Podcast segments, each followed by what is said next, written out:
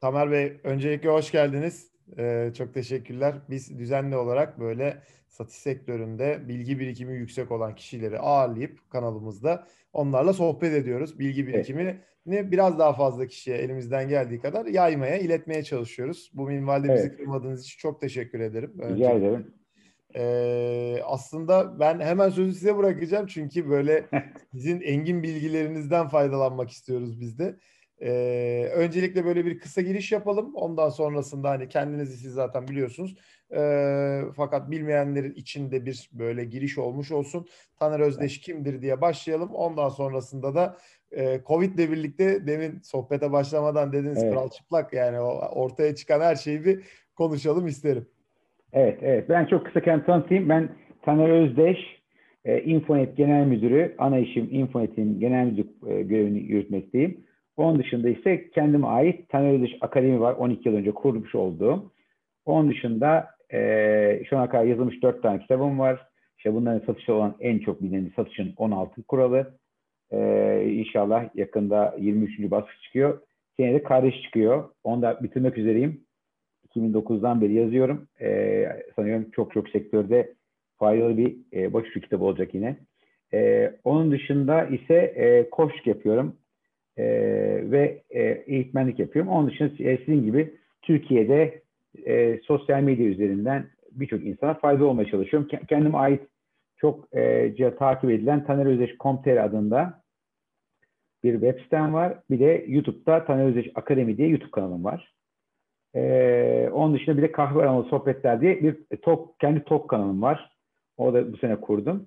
Ee, şimdi videolar üzerinden yeni birçok şirketle işbirliği yaptım. Yakında inşallah online eğitim videolarında Türkiye'de hizmet vermeye başlayacağım. Çünkü Türkiye'de bu yeni evet. pandemi döneminden sonra e, online karşı çok ciddi bir e, eğilim var. Ben de bu eğilimden faydalanmak istiyorum. Peki bu ee, satış sevdası nasıl başladı diye soralım. Ya satış e, benim için yani satış sevdası değil ben yani ben e, ikna etmeyi seviyorum. Yani insanları ben bir kere dünyayı değiştirmeyi seviyorum. Bulunduğum her yeri değiştirmeyi seviyorum. E, hem kendimi rahatsız ederim hem dünyayı rahatsız ederim. Öyle adam Yani geçen Elon Musk okuyorum ya. Adam bakınca Elon Musk'ı, Spielberg'i, Bill Gates'i diyor ne güzel bunlar benim kardeşim olabilirmiş diyorum yani. yani hepsi rahatsız adamlar. Hepimiz rahatsızız bize. Biz, ra- biz yani rahat, rahat bize rahat batar rahat olduğumu biz mutlu oluruz. Biz rahatsızlık için rahatsız ediyoruz. o yüzden esasında satış dediği şey esasında benim e, tabii 18 yaşında e, tişört satarak başladım. Daha sonra kaset olarak başladım. Sonra Amerika okumaya gittim. Orada işte statlarda Coca-Cola satıyordum. Akşamları şoförlük yapıyordum. Sabahları e, halı satıyordum. Hep sattım yani. Hep bir şeyler sattım. E, satmayı seviyorum. Bir şey başlatmayı seviyorum. E, insanların yapamaz dedikleri her şey cazip geliyor bana. Yani ben beni beni motive etmeye çok Şunu kimse dünyada yapamaz diye tamam işte ben onu yaparım. İşte benim işim o. Herkesin yaptığı hiçbir şey benim cazip olmuyor. Yani yapılan her şey benim için cazip değildir. Yapılması imkansız olan, hayal olan her şey benim için caziptir. Yani hayata bakışım bu. Peki aslında satış böyle hayal etmekle başlar diyebilir miyiz? Tabii satış yani en azından yani en azından e, yeni bir ürün e, pazara yeni bir ürün e, çıkardığı zaman pazara e, her şey olabilir. Tabii ki ya satışın içinde başlatma, ino, yani inovasyonla başlıyor satış. Bir fikirle başlıyor, bir hayalle başlıyor.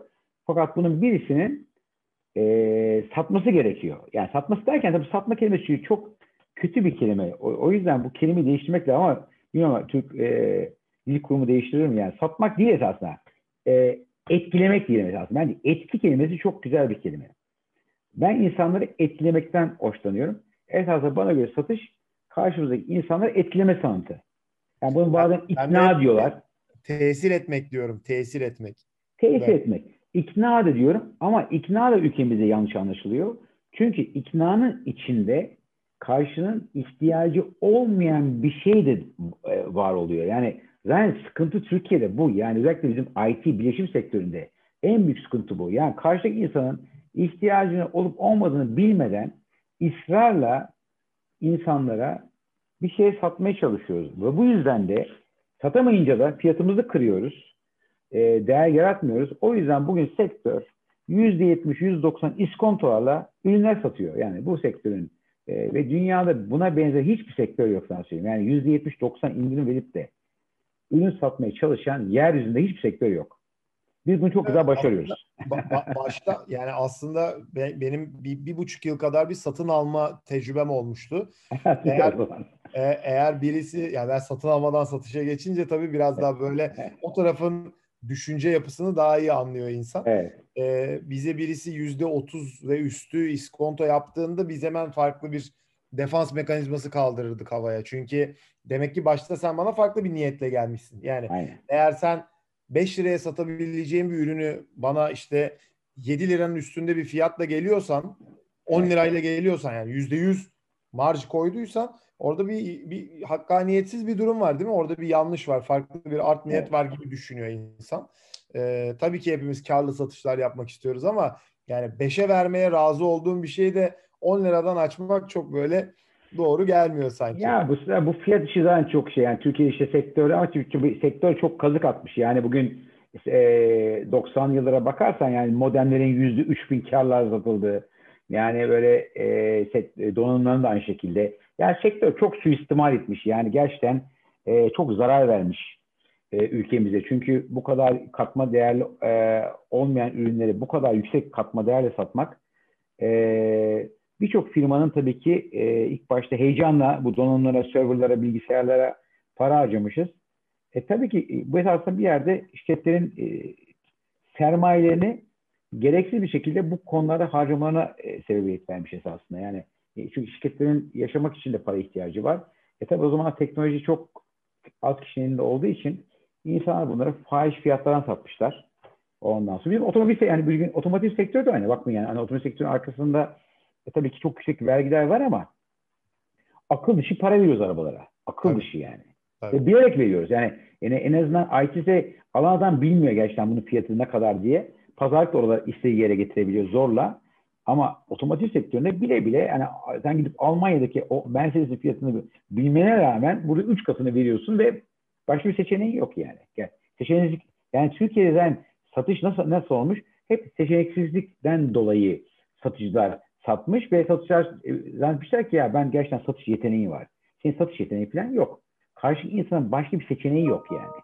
Almak zorunda. Yani bu satış değil yani. Satış değil yani. Ben göre satışın en güzel kısmı karşı insan gerçekten ihtiyacı olduğu ve onun gerçekten bir problemi çözmek veya onu ileri götürmek için bir fikri başka insana iyi niyetle vermektir. Bu işte bu kazan kazan öyle oluyor. Yani hem, hem alıcı burada kazanıyor hem satıcı kazanıyor işte. Benim esasında satışın 16 kuralı kitabında altın çizdiğim nokta bu. Yani ideal satış alıcının da satıcının da kaybetmediği bir şeydir. E, ikisinden bir kaybetti ama satış olmuyor. E, anlıyor musun yani? İki tarafta kazandığında bunun adına biz satış diyor. Mesela aynı şekilde mesela müzakere de aynı şekilde Türkiye'de yanlış anlaşılıyor. Müzakerede kazan kaybet yoktur. İki tarafın da kazandığı yerde müzakere başarılıdır. Tabii. Satış diyor. İki tarafın da kazanması gerekiyor sonuçta. Bir tarafta birisi üstünlük kurmuş oluyor veya işte dayatmış oluyor. Tabii tabii. Yani bu futbol değil ki. Yani bir taraf kazansın bir taraf kaybetsin yani. Burada rekabet yok çünkü. Yani rekabet olmadığı için e, burada alıcı ve satıcının veya işte her insanın iki tarafında bir kazanç elde etmesi lazım ve bunu yaparken de adil bir fiyat olması gerekiyor bunun. Evet süper muhteşem. Peki e, biraz daha böyle güncel konulara geleceğim ben izninizle. Tamam e, pandemi biliyorsunuz çok şey değiştirdi. Yani Covid ile birlikte evet. hayatımızda çok fazla şey değişti. Satışın değiştiğini düşünüyor musunuz veya görüyor musunuz veya buna katılmıyor musunuz? Şimdi Türkiye'ye baktığın zaman ben daha çok kendi sektörüm ve art danışmanlık yaptım. Eğitim verdiğim birçok sektöre bakıyorum ben. E, işi iyi giden sektörler var Türkiye'de. Çünkü şu durum bazı insanlar için fırsat yaratıyor. E, fakat şunu görüyorum ki e, özellikle yeni iş, yeni iş, benim kendi tabii e, birçok satıcı yönetiyorum e, yeni iş e, tamamen bitmiş gibi ve bunu da satıcılar bir marifetmiş gibi söylüyorlar yani. yani yeni iş yok. Yenileme var. Sadece iş. Olan müşteri var. Yani bu, bu bir marifet değil. E bir de evlere çekildik. Hani daha şirkette çok başarılmışız gibi bir de evden satma. E, evde hiçbir şey yapmıyoruz zaten. Yani ev, ev olayı zaten bizim insanımızın tabiata aykırı. Çünkü Türkiye'deki e, aile kavramı, e, çocuk kavramı ve ev kavramı buna göre yok. Yani bugün bir Amerika, İngiltere çocuk sınırlarını bilir. Biz öyle ki yani çocuk e, babası ne bileyim çok ünlü bir adam e, şey yapıyor, can sokuyor. Çocuk babası kucağına oturmaya falan çalışıyor. Olmaz diyor, çocuk yine geliyor falan. yani Türkiye'de bir sınır yok. Biz çocuklarımıza sınırı koymadığımız için evde çocuklar her an her yerde ve tabii ki çalışma disiplinden uzaklaşıyoruz. Evlerin e, içinde kendimize ait alanlarımız yok. Ee, zor yani Türkiye'de insanların yani bir de şimdi telefonla ulaşmak daha zor hale geldi. Yani e, evden e, yeni iş geliştirme tarafı son derece zor hale geldi bence. E, tabii şirketler ne yapıyor şu anda? Gördüğüm kadarıyla sosyal medya şirketleri tutuyorlar. Ondan sonra işte e, bol bol e, e-mail atıyorlar. Onun dışında işte e, call center'larla anlaşıp insanları taciz ediyorlar. Ondan sonra yani insanlar yine yanlış yanlış metotlarla hatta bu, o kadar bugün gelmeden önce bu programa çıkacağım diye bununla ilgili birkaç tane makale okudum. Bakıyorum Amerika'da aynı şey var. Yani bu şu e-mail atmak o kadar kıymetli bir şey ama bu o kadar özensiz yapıyoruz ki yani. Hiç, e, aynı şekilde telefonla aramak da birisine o kadar özel yetenek gerektiren bir şey. Biz bunu o kadar yanlış yapıyoruz ki yani. Yani, yani iki tane bizim elimizde silah var şu anda. Biri e-posta dönüş oranı yüzde yirmi, yüzde otuzdur size söyleyeyim. İkincisi telefon. Ha, hangisini seçersin der, dersen ben telefoncuyumdur yani. Hayatımı hep telefonla kazandım ve telefona inanan bir insanım ben. Çünkü bir insanla gerçek konuşma telefonla olur. Ee, e, ha, şimdi diyorsun o adam ulaşmak zor. E işte o da işin zor kısmı zaten. Yani yani yani e, herkes o adam aslında o değil mi? Oradaki e, esas esas konu orada başlıyor. Tabii Size herkes o adam herkes o adama ulaşsaydı o adamın günde bin kişi aynı anda konuşması gerekirdi. yani evet. böyle bir şey olamayacağına göre demek ki o adam ulaşmanın bir yolunu bulacaksın ve bunun yolu şu değil. LinkedIn'i bile biz e, LinkedIn'den bile beni taciz ediyorlar ya. Olacak şey değil. Yani ben arkadaş teklif ediyor. E, kabul ediyorum. Şak uzun bir mail geliyor. Hani uzun. Otomatik bir mail geliyor. Yani yani o kadar uzun ki yani. Böyle evet. iki, iki saat, iki A4 büyüklüğünde şey geliyor. Yani kimsin sen ya? Yani hemen bu arada, bu arada ben, ben de. Ben, ben de hayatımı LinkedIn'den kazanıyorum biliyorsunuz. Daha önce konuşmuştuk. Şey, e, bilmeyenler için ben buradan bir aktarmış olayım. Biz bundan yaklaşık 4 ay önce e, Taner Bey'le çok keyifli bir webinar yapmıştık bir daha. Ee, orada işte call center, daha doğrusu cold call özelinde bir konuşma yapmıştık. Çünkü ben de hem kitabını okudum hem daha önce yaptığı konuşmaları okumuş ve orada Taner Bey'in önerdiklerini hayatıma uygulayarak da e, satış dönüşümümü yükseltmiştim daha önce. Ve böyle bunun özelinde konuşmuştuk. Şimdi işte ben artık cold call'u bıraktım. Bizim ekibimiz yapıyor. Yani hala yapılıyor çünkü ben cold call'a çok inanıyorum. Ama işte ben de şimdi LinkedIn tarafındayım ve dediğinize yüzde yüz katılıyorum. Biz de uzun metinlerdense çünkü artık reklam kokuyor yani. Orada bir değer önerisi geçirme ihtimalin yok. İşte yok. bu analitik satış diyoruz ya karşı tarafın ihtiyacını anlayarak ona katma değerini sunarak onun hayatında neyi değiştireceğini önceleyerek bir iletişim kurman gerekiyor. Biz de işte LinkedIn mesajlarımızı daha biraz daha böyle provokatif yani karşı tarafı harekete geçirecek yani bir bir aksiyon almasını, bir cevap vermesini sağlayacak şekilde kurgulamaya gayret ediyoruz diyeyim ve böyle şeye aslında geçeyim biraz. Ee, çok güzel noktaları değindiniz. Bu işte insanlara artık ulaşmanın daha zor olduğu özelinde konuştuk. Ee, sizce yeni dönemde bir satışçı, bir satıcı ne yapmalı? Kendini nasıl geliştirmeli? Ne yöne doğru itmeli ve yöneticiler ne bekliyor ekiplerinden? Çok Biraz güzel öyle. bir soru. Şimdi bir kere, bir kere şu var. Ee, karşımızdaki alıcılar e, çok fazla bilgiye sahip olduğu için bir kere e, bilgi dengesi bozuldu bir kere. Yani alıcılar doğal olaraktan satıcılardan daha bilgili hale geldi. Bizim en büyük gücümüz neydi eskiden? Yani satıcı olaraktan 80-90 yıllarda. Bütün bilgi benim elimdeydi. Bütün data benim elimdeydi. Ve ben bu bilgiyle karşımdaki insanı etkileyebiliyordum. Çünkü onda bunu de, bunu yani e, bunu e, anlayabilecek veya ne bileyim bunu değerlendirebilecek bir alternatifi yoktu. İki, o bilgiye ulaşma şansı yoktu. E, o yüzden bir kere Burada bilgilerde bir dengesizlik oldu. Şimdi bilgiler daha çok alıcı Şimdi o zaman ben adamı ne şekilde etkileyebilirim karşımdaki insana?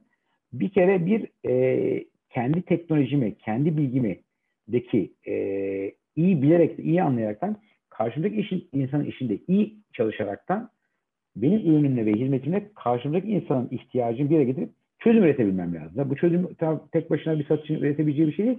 Özellikle teknoloji satılan şirketlerde arkada çok ciddi bir e, satış öncesi ekipleri var tabii. Yani aslında bugün hiçbir satıcı tek başına yapamıyor. Eskiden bir tek başına satardık. Şimdi ekip olmak zorundasınız. Yani sizin teknik ve satışı bir kere bir iki bir yere getirmeniz lazım. Yani bugün eskiden satış bir koldan gidiyordu, teknik bir koldan gidiyordu. Yani sanki satış satar, tek bunu kurar gibi öyle bir şey yok şimdi. Teknikle satış en başından. Yani belki ilk müşteriyle tanışmayı halen satış yapar. Ama e, müşteriyle tanışma anından itibaren orada tekniğinde işin içinde olması lazım. Bu yani bunu satışlar iyi beceremiyorlar. Şöyle beceremiyorlar. Yani tekniği en son dakika koyuyorlar. Esasında en büyük gücünü yani değeri en son saklıyor. Bugün dünya ne öğretiyoruz biz insanlara? Değerinizi en başta sunun. Bunu üründen de önce sunun. Hizmetten de önce sunun. Her şeyden önce değerinizi en öne koyun. Ki karşıdaki insan seni dinlesin. Değil mi? O var yani. Bugün reklamı ya, niye reklam dinliyoruz? Biz çünkü içinde ilginç bir şey buluyoruz. O zaman bizim ilginç mesajımızı en başına vermemiz lazım ve bence burada da eğer güçlü bir tek ekibimiz varsa, inovasyon ekibimiz, araştırma ekibimiz neyse biz bunları en başta müşteriye tanıştırmamız lazım. Ki adam etkilensin. Bu çok önemli bir şey bence. Ee, o yüzden satıcıların bence takım olaraktan yani şirketteki tüm kaynakları kullanması lazım. Ee, müşteriyi iyi araştırması lazım. Yani orada ciddi bir zaman harcaması lazım. Ee, müşteriyi sadece LinkedIn'den değil bence sosyal medyadan ondan sonra işte ekşi sözlükten bloglardan, weblerden, sosyal her yerden bakıp o kişinin esasında iyice yani bir insan gibi tanıması lazım. Ve e, konuşurken de müşteriyle öncelikle dinlemesi lazım. Yani kesinlikle biz hep anlatarak başladık. Yani 80-90'larda e, dinlemek diye bir şey yoktu. Çünkü e, karşımızdaki insan bilgi olmadığı için o da bana soru soramıyordu. Yani o da kendi doğru ifade edemiyor. O yüzden biz yani mecburen ilk başta anlatıp karşı bunu anladıktan sonra bize ha, sorularla bize geliyordu. Ama şimdi bir şey yok. Yani bizim en baş tam tersini yapmamız gerekiyor. Önce sormamız lazım. Sonra anlatmamız lazım. Belki anlatmamıza gerek bile kalmayabilir. Ama ama eskinin tam tersi. O zaman dediğim gibi hem bilgi değiştirdi ve biz e, konuşan taraftan dinleyen tarafa geçtik. İşte burada sıkıntı oluyor çünkü satıcının e, iyi bir satıcı değilseniz siz dinleme tarafına kalmak size rahatsızlık veriyor. Diyorsun o zaman ben o zaman ben karşıya bilgi nasıl satacağım? Yani ben nasıl satacağım? Ya konuşmadan nasıl satabilirim? Yani bunu insanlar algılayamıyor. Yani ben diyorum o zaman e, doktor nasıl yapıyor bunu? Veya bir dişçi nasıl yapıyor? Veya bir danışman nasıl yapıyor? Değil mi? Onlar gidip hemen önce kendini mi anlatıyorlar? E, gidip PowerPoint sunum yapıyor sana doktor. Ne kadar iyi olduğunu anlatıyor. Değil mi? Adam soru soruyor ya. Adam Abi, o kadar güzel evet. soru soruyor ki sen onun sorusuna etkileniyorsun yani. O soru o kadar zor bir soru soruyor ki sana. Evet, anlıyor hemen. Ha yani evet yani ben sonuç olarak şunu anlatmaya çalışıyorum. Bizim bilgimizi, tecrübemizi, vizyonumuzu sorularımız ile ifade etmemiz gerekiyor. Kesinlikle bir şeyi anlatarak değil. Anlatma kısmı çok sonra geliyor. Gelmeyebilir diyorum. Yani o, o yani anlatma ihtiyacı da ortadan kalkabilir. Yani o kadar çok biliyordur ki belki e, bir demo, ufak bir demo ile işi çözebiliriz. E, veya ufak bir teknik seansla iş çözebiliriz. E, gidip de dediğim gibi PowerPoint'lar, sayfalarca ürünlerimiz, şirketimiz niye bu kadar mükemmel, işte referanslarımız, ondan sonra işte kaç tane ülkede var olduğumuz, işte ne bileyim kaç personelimiz oldu, işte işte bunları yani bunlara gerek evet, yok artık. Evet, güven elementlerini sıralıyoruz değil mi? Ya bunlara gerek gerçekten yok artık yani. Bunlar artık gerek kalmadı yani. Ha şimdi bir de ne yapması gerekiyor bir sos e, şeyin e, sosyal medyada görünür olması gerekiyor. Yani sen, şimdi ben kendime baktığım zaman ben yani Twitter'da varım, Instagram'da varım, LinkedIn'de varım, YouTube'da varım, her yerde varım. Doğru ne satıyorum esasında ben? İçerik satıyorum. Peki bu içerik ne, ne, ne içerik koyuyorum? E diyorum ki ben, ben bu işi biliyorum. ben biliyorum ha. Bilgim paylaşıyorum. Şimdi o yüzden kendi satmanın yolda eskisi gibi karizmatik olmak, yakışıklı olmak, işte uzun boylu olmak, mavi göz olmak değil e, veya kaç tane arkadaşınız ol değil. Sizin üretmiş olduğunuz içerik yani yani içerikte karşı insanlar size ilgi duyuyor. E siz nasıl beni buluyorsun? Ekmop beni nasıl, niye beni bugün davet ediyorsunuz? Bir şekilde sosyal medyada görüyorsunuz, tanıyor, daha önce tanışmıyorduk sizlerle. Takip ediyorsunuz, yaptığım şeyi anlamlı buluyorsunuz. Değer katacağımı düşünüyorsunuz yaptığınız şey, beni davet ediyorsunuz. Olay böyle oluşuyor. Yani siz beni sosyal medya kanalıyla buluyorsunuz ve e, benim resmimden değil, ürettiğim içerikten dolayı ilginizi çekiyor. Kitabımdan dolayı, konuşmalarımdan dolayı veya da kullanmış, e, e, paylaşmış olduğum söz, sözlerden dolayı. Değil mi? Evet. herkesin yapması gereken bu. Tabii kolay bir iş değil. Bunun için bir kere çok kitap okuması lazım. Çok kitap okuması lazım. Yani bugün dünyada e, dehaların günde bir kitap okuyorlar. Gerçekten haftada değil. Günde bir kitap okuyorlar. Yani e, bugün Elon Musk'a bakıyorsun veya Bill Gates'e günde dört kitap okudukları oluyor zaman zaman. Yani bu adamlar okuyor. Yani ağır kitaplar okuyorlar. Yani o yüzden de e, okumadan, e, dinleme, yani YouTube yapmadan, der karıştırmadan e, satıcı büyük kısmı zamanın buna ayırması lazım maalesef. Çünkü gerçekten kolay bir iş değil. Çok disiplin gerektiriyor, çok zaman gerektiriyor ama başka türlü var, var olamazsınız. Yani maalesef zamanımızın büyük kısmını kendimizi geliştirmeye harcamak zorundayız bu devirde. Fark yaratabilmek için. Evet, süper. Peki şöyle bir şey soracağım. Bu kendini geliştirirken biraz daha böyle spesifikleştireyim. Kendini geliştirirken özellikle kendini geliştirmesi gereken üç nokta nedir? Bir yeni mezun diyelim veya işte yeni sektör değiştirmiş bir satışçı diyelim. İşte telekomünikasyondan e, yazılıma geçmiş veya işte yazılım satmaktan FMCG'ye geçmiş örnek veriyorum veya işte petrokimyaya geçmiş. Bence birincisi kendi tanıması yani kişisel gelişim diyelim. Kendi çok iyi analiz etmesi lazım. Kendi güçlü yanlarını, zayıf yanlarını, ne istediğini, ne istemediğini. Bir, birincisi bu bence. Ee, ikinci kişi, ikinci iletişim. İletişim konusunda bütün parasını harcaması lazım. Yani bunu kitaplardan alamazsınız. İletişimle ilgili bir sürü eğitim var. Ee, konuşma becerinizi bir kere çok iyi hale getirmeniz gerekiyor. Aynı anda yazma becerilerinizi geliştirmeniz gerekiyor bence. Yani kendinizi doğru ifade etmeniz lazım. Ee, üçüncü olarak da bir networking. Yani yani yani şimdi tabii pandemi en sonunda bitecek yani. Networking derken işte ben bütün kariyerimde hep dernekleri üye oldum. Yani dernek, yani bir sürü dernek, zamanın büyük kısmını dernekler için, dernekte yapmış olduğum faaliyetler yaparken e, daha çok insanla tanıştım, daha çok kendimi geliştim. Yani insanın kendini geliştirmesi için farklı ortamlarda ve kendisinden çok farklı veya tırnak içinde zor insanlarla olması gerekiyor. Yani o zor, bizi yani o geliştiren insanlar zor insanlar. Çünkü bizden farklı insanlar. İşte o insan size esas katkı sağlayan insan. O yüzden insan becerisi gelişmesi gerekiyor. İletişim gelişmesi gerekiyor ve kendimizi tanımak için e, bol bol okumamız ve kendimizi analiz etmemiz lazım.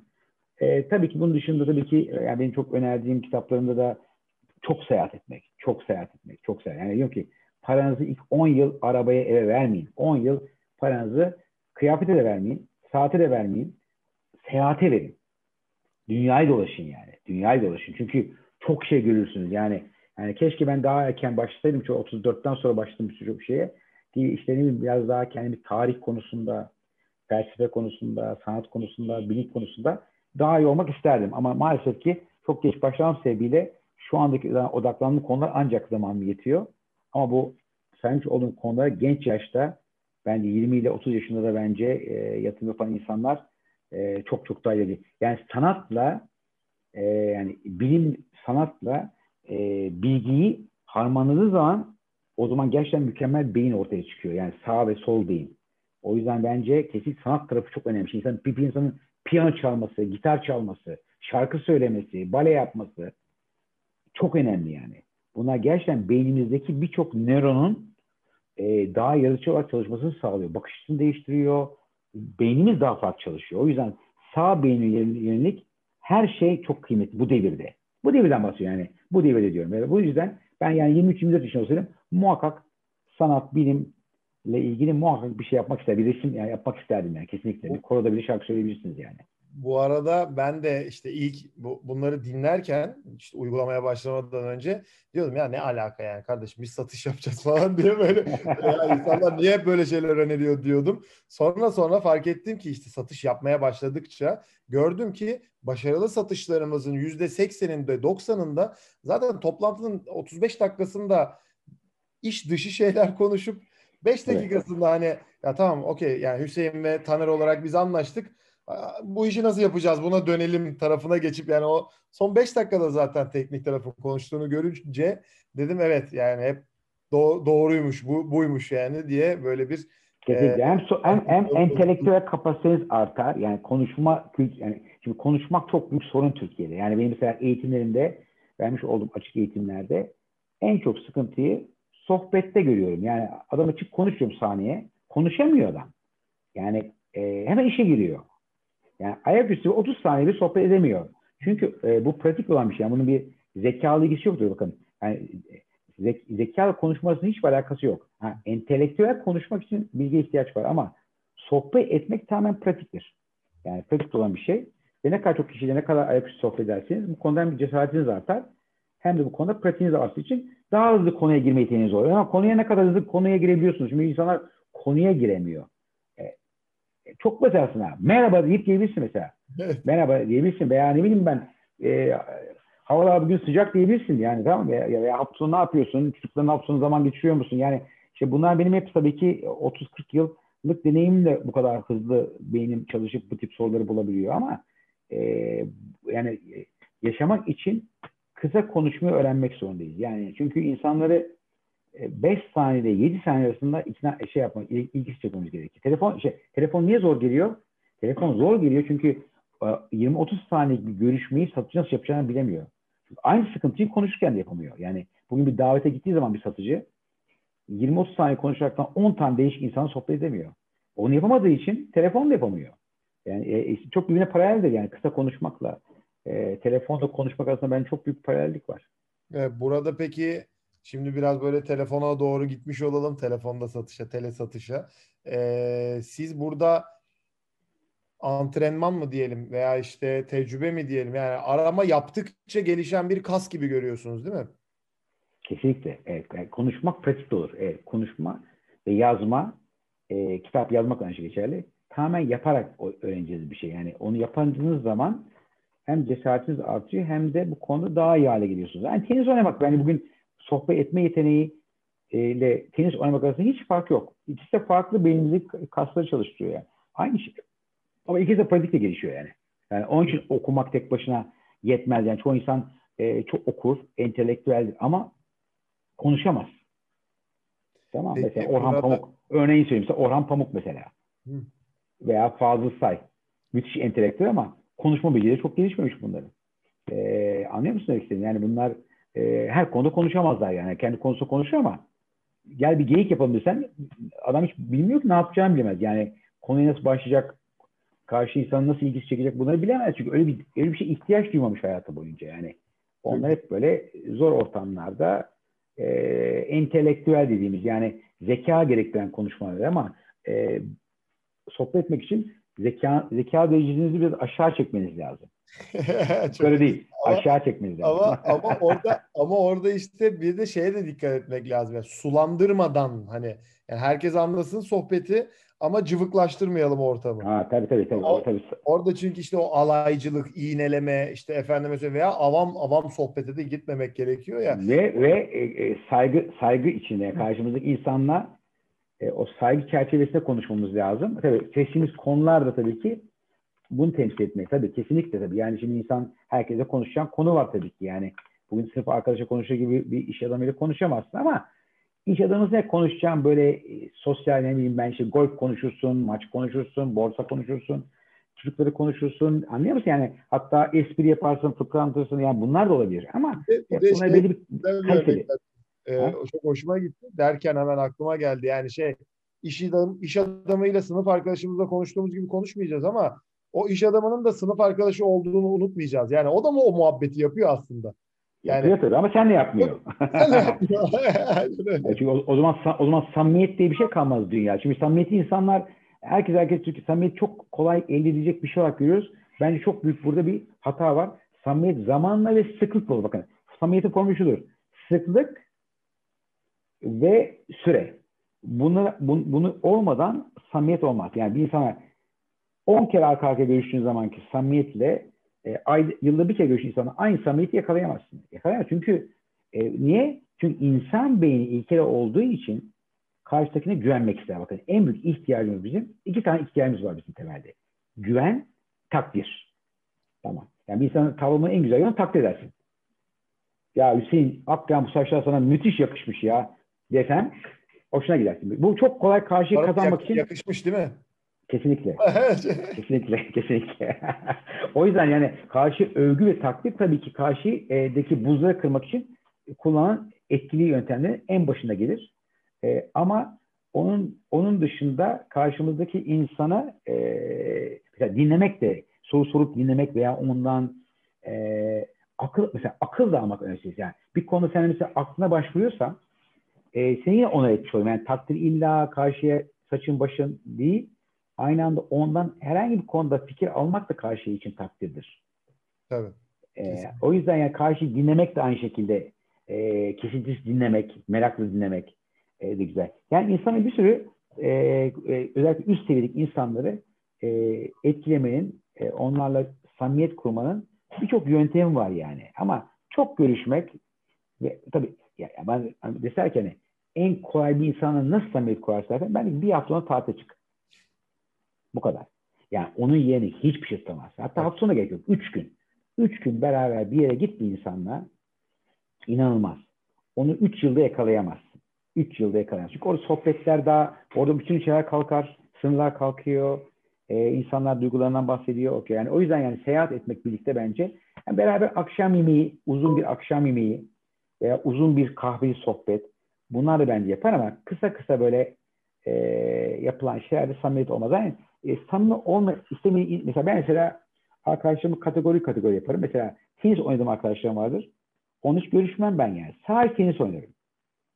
Ee, o insan da benden fazla beklentisi yoktu. Tabii 2-3 taraf edersen ayaküstü ama maç maçtan sonra görüşmezsin bir daha. Hani onu, hani, o yüzden yani insanlar yani herkes her şey yapmak zorunda değilsin. Yani birisi maça gidersiniz. Maç arkadaşınızdır. Birisi tenis arkadaşınızdır. Birisi e, ne bileyim çocuklarınızın arkadaşları. Onlarla hafta yani musun? Yani, yani farklı farklı ilişkiler var dünyada. Yani o yüzden bu insanları kategorize ederekten de bence e, hayatınızı daha renkli hale getirebilirsiniz. Yani insan şöyle yapıyor. iki tane arkadaşı var. Her şeyi onunla yapmaya çalışıyor.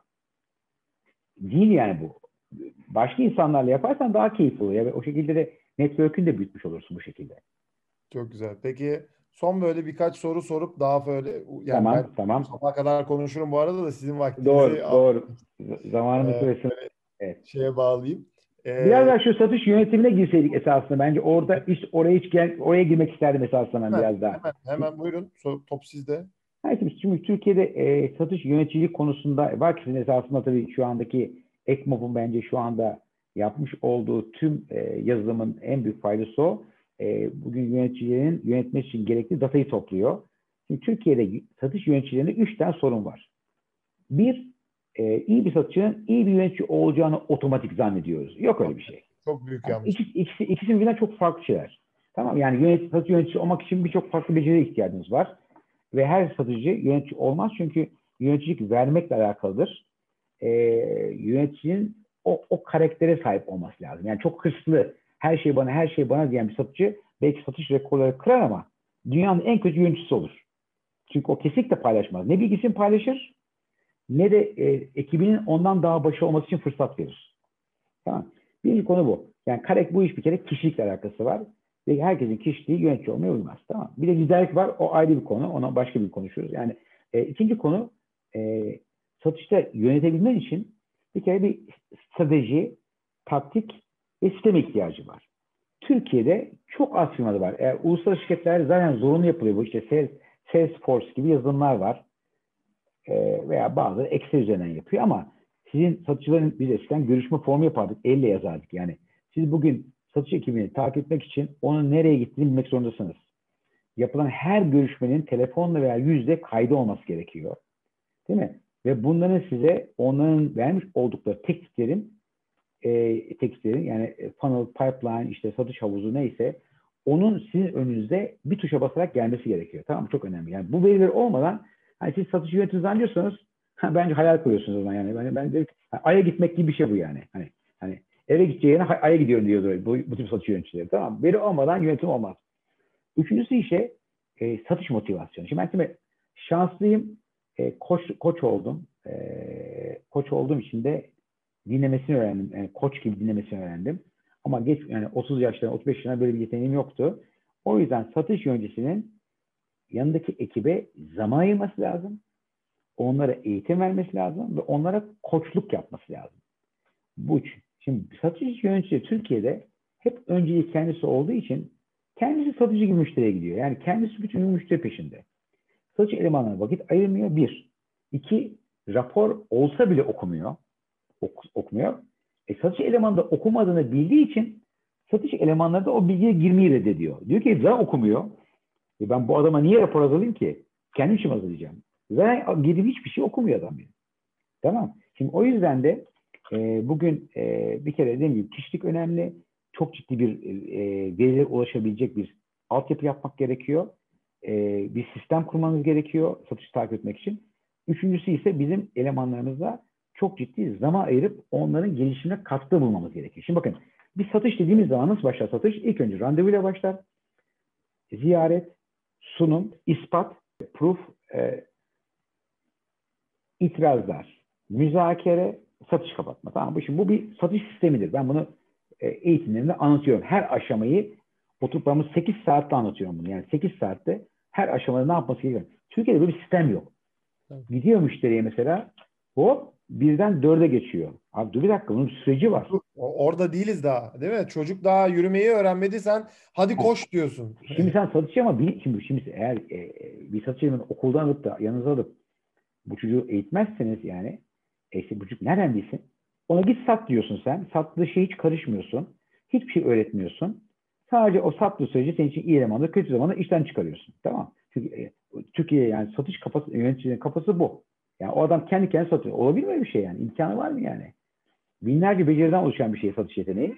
Ve sen eğer bu süreçleri iyi kurmazsan o kişi çok hata yapar. Çok hata yapar. Bu arada ee, şey lafınızı bölmek gibi olmasın bu fırsat yönetimi diyoruz ya biz buna aslında. Evet, yani evet, fırsat yönetimi. Fırsatların Aynen. yani potansiyel müşterinin veya hali hazırdaki müşterideki yeni bir satış fırsatının tüm sürecinin yönetilmesi dün daha dün e, tamamen fırsat yönetimine odaklanan bir CRM yazılımı bir milyar dolarlık şirket oldu. Yani bu onlara unicorn diyoruz ya.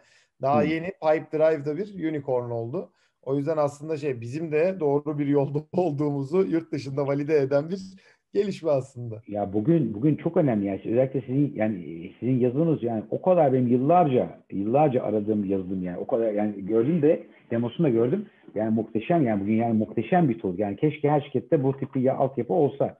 Çok önemli yani bu veriler o kadar önemli çünkü siz şimdi şu var tabii özellikle çok kalabalık satış ekipleriniz varsa e, kimin çalışıp kimin çalışmadığını, kimin değer yarattığını bilemiyorsunuz ki. Yani adam sonuç olarak satıyor tamam okey yani işte biz şey, şeye bakıyoruz yani Hedeflere bakıyoruz, ciroya bakıyoruz. E, evet, adam hedefini yapmışsa hiç dokunmuyorsun. Adam yani adam hiçbir etik anlayışa sahip mi? E, işi nasıl yaratıyor? Uzun vade bu, onun yapmış olduğu satışlardan zarar görür müyüm? Kar marjı, kar marjı e, e hedefi yoksa şirketin düşük karlılıkla mı satıyor? Yani şirkete esasında satarken de birçok e, uzun vadede sorun da birlikte getirebilir bu kişi. E, veya gittiği zaman bu satıcı o, o, o müşteri o şirketten gidebilir. Yani o yüzden yani satış yönetimi satış gibi bir bilim ve sanat yani insanla yapılan bir şey ve muhakkak veriyle yapılması gerekiyor. O yüzden yani Türkiye'de maalesef satış yöneticiliği e, çok hafife alınıyor ve çoğu genel müdür zaten satış yöneticiliği yapıyor Türkiye'de veya patron. Evet. Ve bunu da çok yanlış yapıyorlar. Çok yanlış yapıyorlar çünkü kendileri bilmediği için bilmediği bir şey yapmaya çalışıyor. Yani nasıl patron finansmanı bilmiyorsa şirket e, batıyor. E, satış, satış, satışı satış, yani satış yaptığınız zannediyorsunuz patronda yöneticilik hiç yapamıyor. Yani onu da, yani şirketi hiç aslında. Ya tabii tabii bugün finans ve satışı bakın yani bugün eğer satış e, şirketin patronu veya genel müdür satıştan gelmiyorsa e, iki konuyu uzak durmalı. Bir tanesi satıştır, bir tanesi de finanstır. Tamam. Pazarlamayı zaten e, bu işin ehline bırakmadığı sürece dokunmaması lazım. Çünkü pazarlama gerçekten bambaşka bir şey. Ayrı yani. bir şey. Bambaşka bir şey. Çok çok çok daha deneyim gerektiren bir şey. O yüzden yani bence bugün patron yazılımcıysa o su yazılımı yapsın, yazılımı geliştirsin. Ama bıraksın geliştir başka insanlar yapsın. Evet. O o. Yani bu bütün iş o yani. Yani e, veya da veya da süreçleri yönetsin. Yani e, daha mükemmel mesela bugün getir gibi bir şey var. Benim arkadaşım var e, onu kuran. Mükemmel çalışıyor. Getir gibi bir şey nasıl böyle tıkı tıkı tıkı tıkı veya domino pizza Nasıl 30 dakikada pizza geliyor değil mi? Bunlar işte bence bunlar satıştan çok daha önemli şeyler. Yani sen patron olaraktan veya üst yönetici olaraktan bunları mükemmel hale getirsen zaten satışın yükü azalacaktır. Niye satışın bugün günü artıyor? E şirkette birçok şey aksıyor. Satış kaleci gibi hani bir taraf finans, bir taraf lojistik, teslimatımı yapsam, onu yapsam birçok açığını kaleci gibi atlayaraktan kurtarmaya çalışıyor. Ama Çünkü sanayi, sanayi kuruluşlarında biz üretim planlama yapan satışçı bile görüyoruz. Yani var, var, var biliyorum ben. Ben yeni boş takip ediyor yani içeride işte ambalajının Adam. siparişini veriyor, lojistiğini ayarlıyor falan yani. Evet. Aynen öyle. Yani bugün özellikle üretim olan şirketler, satışçılar maalesef e, şey değil, yani fabrika yönetmek zorunda kalıyor. Aynen öyle. Çünkü, çünkü orada adamın umunda değil mal ne zaman teslim edilmiş.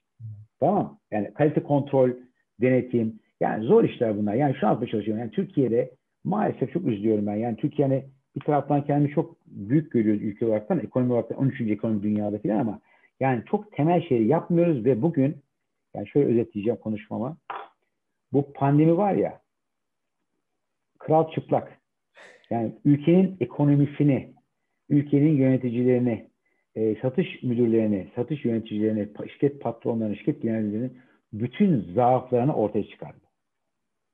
Çünkü evden veya uzaktan çalışırken e, bu Eller işte, yukarı her şey ortaya çıktı. İşte bu sistema yani verinin önemi, sistematik çalışma, e, işte ondan sonra işte e, performans yönetimleri, e, onlar, bütün bunlar uzaktan olduğu için tıkır tıkır çalıştığı zaman şirketler tıkır tıkır çalışıyor. Ama şimdi bunlar eski nasıldı? İşte ofisteyken patron her yere atlıyordu bir şekilde sorunları çözüyordu. Ama şimdi yok ki hangi sorunu çözecek? Ee, işler hem çok hızlı gelişiyor internet üzerinden hem de kontrolsüz. o yüzden bütün zaaflarımız e, e, bu sosyal medya esasında onu yapıyor yani. Sosyal medya Türkiye'yi niye bozuyor biliyor musunuz aslında her bakımda ekonomi dahil.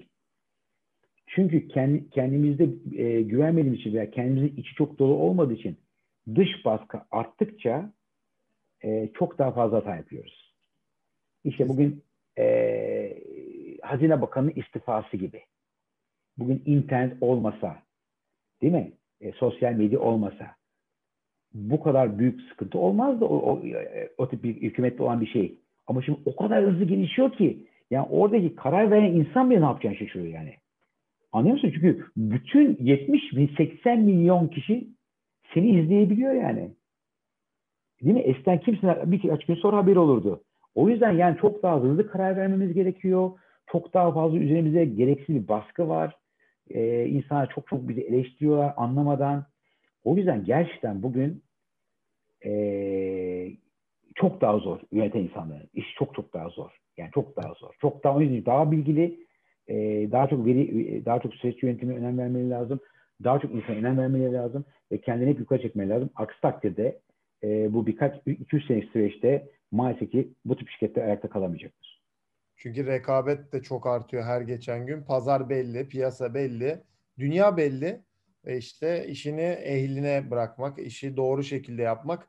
Yapılamadığı noktada da işte Ekmop gibi veya işte farklı dikeylerde farklı çözümler gibi ürünler kullanarak e, kendi gücünü çoklamak. Bir şeyler, bir şeyler, bir şeyler söyleyeyim. Bir şeyler söyleyeyim. Ee, öyle bir tane soru gelmiş sizden yani yurt dışında firmalarla Türkiye'deki firmalarla ne fark var diye. Evet. Ben, 13, ben işte 13 tane ülke 13 tane ülkeden ithalat yapıyorum. Tamam ne farkı var söyleyeyim size. Orada kesinlikle duygusallık yok. Evet. Orada orada insan Ahmet Mehmet ilişki yok. Orada kural neyse ister genel müdür olun, ister patron olun, isterse kim olursunuz olun kimsenin görevine müdahale etmenize izin vermiyorlar. Aynı Fransa'daki garson gibi abi. Elini kaldırırsın adam senin dükkanından kovar abi. Patron garson hiçbir şey diyemez. Tamam Bizde öyle değil işte yani. Bizde kıyakçılık, yağcılık, ocuk buk. Bizde hemen duygusallık. Hemen hemen hemen bir laubalik, bir şey gevşeme. Yurt dışında adam kural öğretilmiş ve o kuralın dışına çıkmaması da öğretilmiş. Herkese yüz yüz yetki verilmiş. Kimse kimse işine müdahale etmiyor. Herkes işini hakkıyla yapıyor ve herkes sorumluluğunu biliyor. Sorumluluğun dışındaki işlere gidip müdahale etmiyor yani. Bütün farkımız o yani. Biz onun için her gün hata yapmaya o kadar müsaitiz ki ülkemizde. Çünkü bizde üstteki adam her türlü yet şey, yetkiye sahip olduğunu düşünüyor. Ee, patron her şeyin en iyi bildiğini düşünüyor. Müdür, satış müdürü kendisinin en iyi satıcı olduğunu düşünüyor. Bizim mantığımız bu yani. Bize bilim, veri... Hallederiz ölçü... abi. Hallederiz abi. O, o, o anlayış var ya abi demek yani. O o çok çok çok farklı. Bizde yani e, her şey ya, e, yaşla, rütbeyle, güçle ölçülüyor. Yani alttaki insan sizden çok daha iyi bir fikir olabilir. Çok daha iyi fikir olabilir. Ki oluyor da yani. Oluyor da yani. O yüzden benim tavsiyem bugün e, insanlara, dok insanlara dokunmamız lazım. Teknolojiye daha çok yatırmamız lazım. Ve bilgiyi artık kağıtlardan artık e, dijitale dönüştürmemiz lazım. Yani şirketleri bence dijitalleşmeli.